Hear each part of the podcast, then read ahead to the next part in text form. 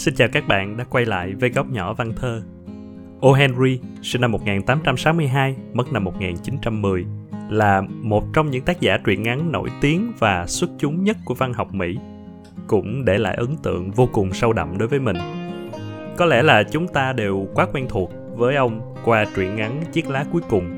Thế nhưng, gần 400 tác phẩm khác của ông đều là những câu chuyện tuyệt vời, vừa dí dỏm, vừa ấm áp và thường có những cái cú twist không ai ngờ được. Chúng vẽ nên một bức tranh đương đại rất đa dạng của xã hội Mỹ đương thời, được rút tỉa từ chính cuộc đời phong phú hay thậm chí có thể nói là phong ba của O. Henry. Ông đã từng là nhà báo, là nhân viên ngân hàng, làm vẽ kỹ thuật và kiến trúc, rồi đầu bếp nhà hàng, làm nhân viên cho công ty địa ốc, xưởng in, thậm chí đã từng ngồi tù 5 năm, ông còn làm ca sĩ, diễn kịch Tuy sinh ra ở Texas, nhưng cuộc sống đã đưa đẩy ông đến rất nhiều nơi, đến cả Honduras ở Trung Mỹ, đến miền Austin nắng gió và đến thành phố New York đầy mộng mơ nhưng cũng chen chúc những khát khao đổi đời.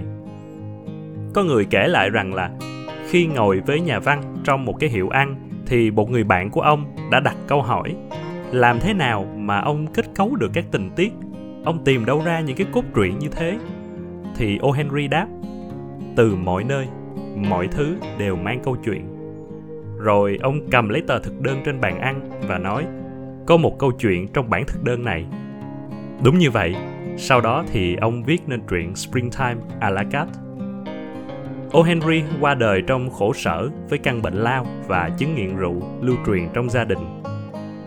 Năm 1919, Hội Nghệ thuật và Khoa học thiết lập giải thưởng tưởng niệm O. Henry trao cho những truyện ngắn xuất sắc hàng năm.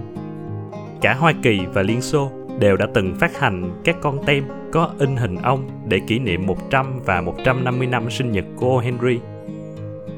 Tác phẩm mình muốn gửi đến các bạn ngày hôm nay có tên gọi là 20 năm sau, một trong những truyện ngắn được ưa thích nhất của ông, lấy bối cảnh tại New York, nơi O. Henry đã dành 8 năm cuối của cuộc đời.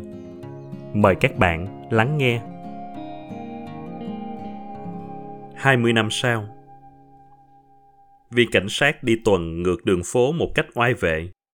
Vẻ oai vệ đó là thông thường, không phải để phô trương, vì khán giả rất ít. Mới có gần 10 giờ tối, nhưng những cơn gió lạnh lẽo pha chút mùi vị mưa đá làm cho phố phường hầu như hoang vắng. Vừa đi, vừa xem xét các cửa ngõ, tay quay chiếc dùi cui theo những động tác rắc rối và khéo léo Thỉnh thoảng lại xoay người đưa cặp mắt soi mói nhìn suốt đường phố yên tĩnh.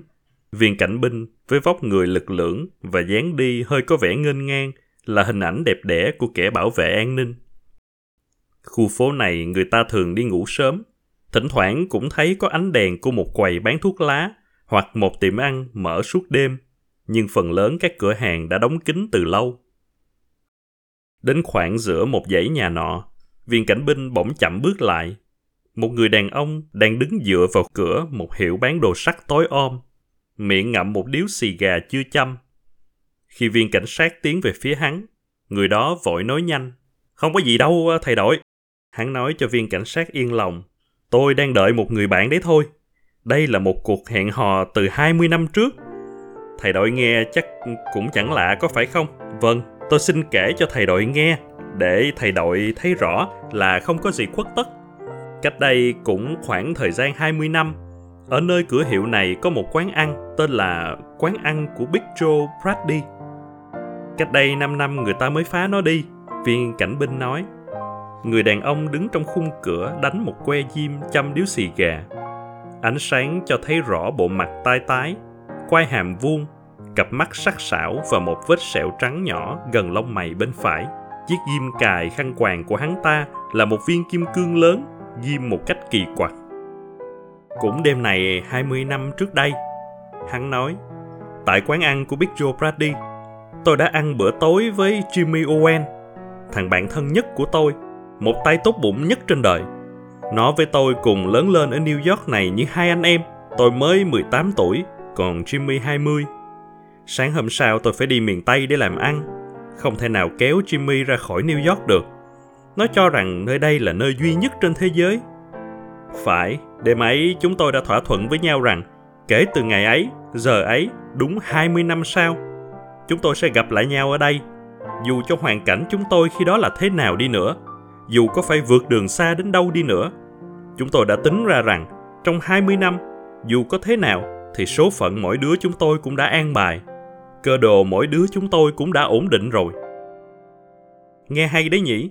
Viên cảnh binh nói. Dẫu sao thì thời gian giữa hai cuộc gặp kể cũng khá là dài. Thế từ khi ra đi anh có được tin gì về bạn anh không? À, có. Chúng tôi có viết thư cho nhau một thời gian. Người kia nói, nhưng được một hai năm sau, chúng tôi bật tin nhau. Thầy đội cũng biết đấy, miền Tây là một nơi khá hắc búa. Tôi đã phải ngược xuôi vất vả lắm. Nhưng tôi biết, nếu Jimmy nó còn sống, thì thế nào nó cũng đến gặp tôi ở đây. Vì nó luôn luôn là một thằng bạn trung hậu và thành thật nhất đời. Nhất định nó sẽ không quên. Tôi đã đi một nghìn dặm đến đứng ở cái cửa này đêm nay. Nhưng nếu thằng bạn cũ của tôi mà đến đây, thì cũng thật bỏ công. Người đang đợi rút ra một cái đồng hồ rất sang, vỏ nạm những hạt kim cương nhỏ. 10 giờ kém ba phút, hắn nói to. Chúng tôi chia tay nhau ở quán này đúng lúc 10 giờ. Anh làm ăn ở miền Tây khá chứ? Viên cảnh binh hỏi. Thầy đội nói đúng. Tôi mong thằng Jimmy bằng được một nửa của tôi là tôi mừng rồi. Nhưng tốt bụng như nó, phải thuộc vào loại làm ăn cần cù, vất vả. Tôi đã phải đến với những tay lão luyện hạng nhất mới kiếm ăn được. Ở New York, con người ta sinh ra thủ cụ. Phải là miền Tây thì mới làm cho con người ta sắc như lưỡi dao cạo được. Viên cảnh binh múa cái dùi cui, bước đi một hai bước. Tôi phải đi đây. Mong rằng bạn anh thế nào cũng tới.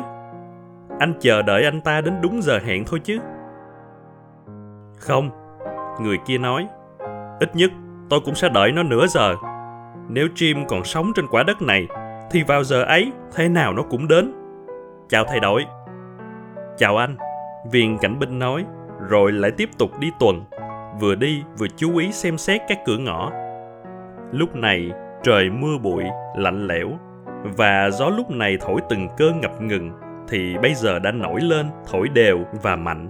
Một vài khách bộ hành còn đi lại trong khu phố vội vã rảo bước, lặng lẽ âm thầm, cổ áo choàng kéo cao, hai tay thọc vào túi.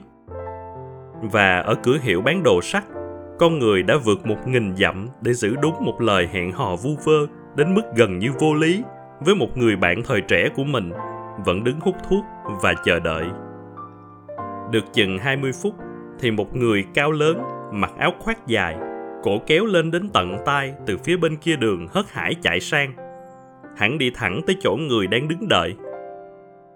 Pop đấy ư? Hắn hỏi một cách nghi hoặc, ngờ vực. Người đứng trong cửa kêu lên. Jimmy Owen, mày đấy à? Trời ơi, người mới đến kêu to, nắm chặt cả hai bàn tay người kia. Đúng là Pop đây rồi. Tao tin chắc rằng nếu mày còn sống thì thế nào tao cũng gặp mày ở đây. Phải, phải. 20 năm quả thật là dài. Pop này, quán ăn cũ mất rồi. Ước gì nó vẫn còn để chúng mình lại đánh chén một bữa ở đây. Miền Tây đối với mày như thế nào, ông bạn? Tuyệt, miền Tây đã cho tao tất cả những gì tao muốn. Mày thay đổi nhiều quá đấy Jimmy ạ. À. Tao không ngờ mày lại cao thêm lên đến 4 năm phân. Ờ, sau năm 20 tuổi, tao có lớn thêm một chút. Ở New York mày làm ăn khá chứ Jimmy? tiệm tiệm thôi, tao làm ở một công sở của thành phố. Đi thôi, Bob. Chúng ta sẽ tới một chỗ tao quen, rồi chúng ta nói chuyện lâu với nhau về thời xưa. Hai người khoát tay nhau đi ngược đường phố. Người từ miền Tây tới mà thành công đã làm cho tự cao tự đại thêm. Bắt đầu nói sơ qua về lịch sử làm giàu của mình.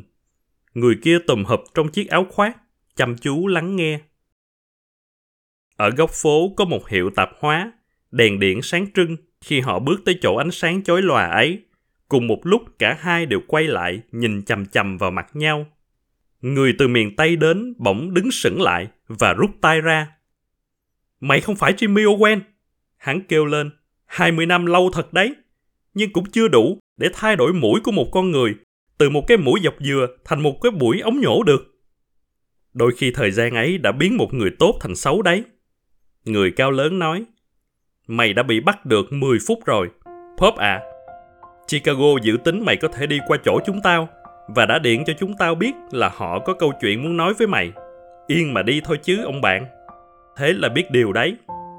Bây giờ, trước khi đi về bốt, thì đây là mấy chữ người ta nhờ tao đưa cho mày. Mày có thể đọc ngay ở đây, bên cửa sổ này cũng được. Của viên cảnh binh tuần tra Owen đấy. Người từ miền Tây đến, dở mảnh giấy nhỏ người kia đưa cho. Khi hắn bắt đầu đọc, tay hắn vẫn vẫn như thường. Nhưng khi đọc xong, tay hắn hơi run run. Bức thư khá ngắn ngủi. Bob, tao đã đến chỗ hẹn đúng giờ. Khi mày đánh diêm chăm xì gà, tao đã nhận ra mặt một người đang bị truy nã ở Chicago. Dẫu sao, tao cũng không thể tự tay làm việc đó, nên tao đã đi tìm một nhân viên mặc thường phục để nhờ làm hộ. Jimmy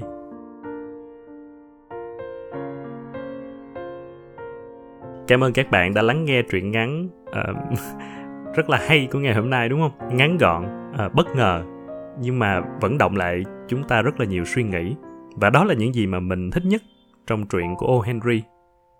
Uh, mình rất là vui vì đã quay lại với góc nhỏ văn thơ sau khoảng 2-3 tháng vắng mặt vì nhiều lý do, vì công việc, vì cuộc sống.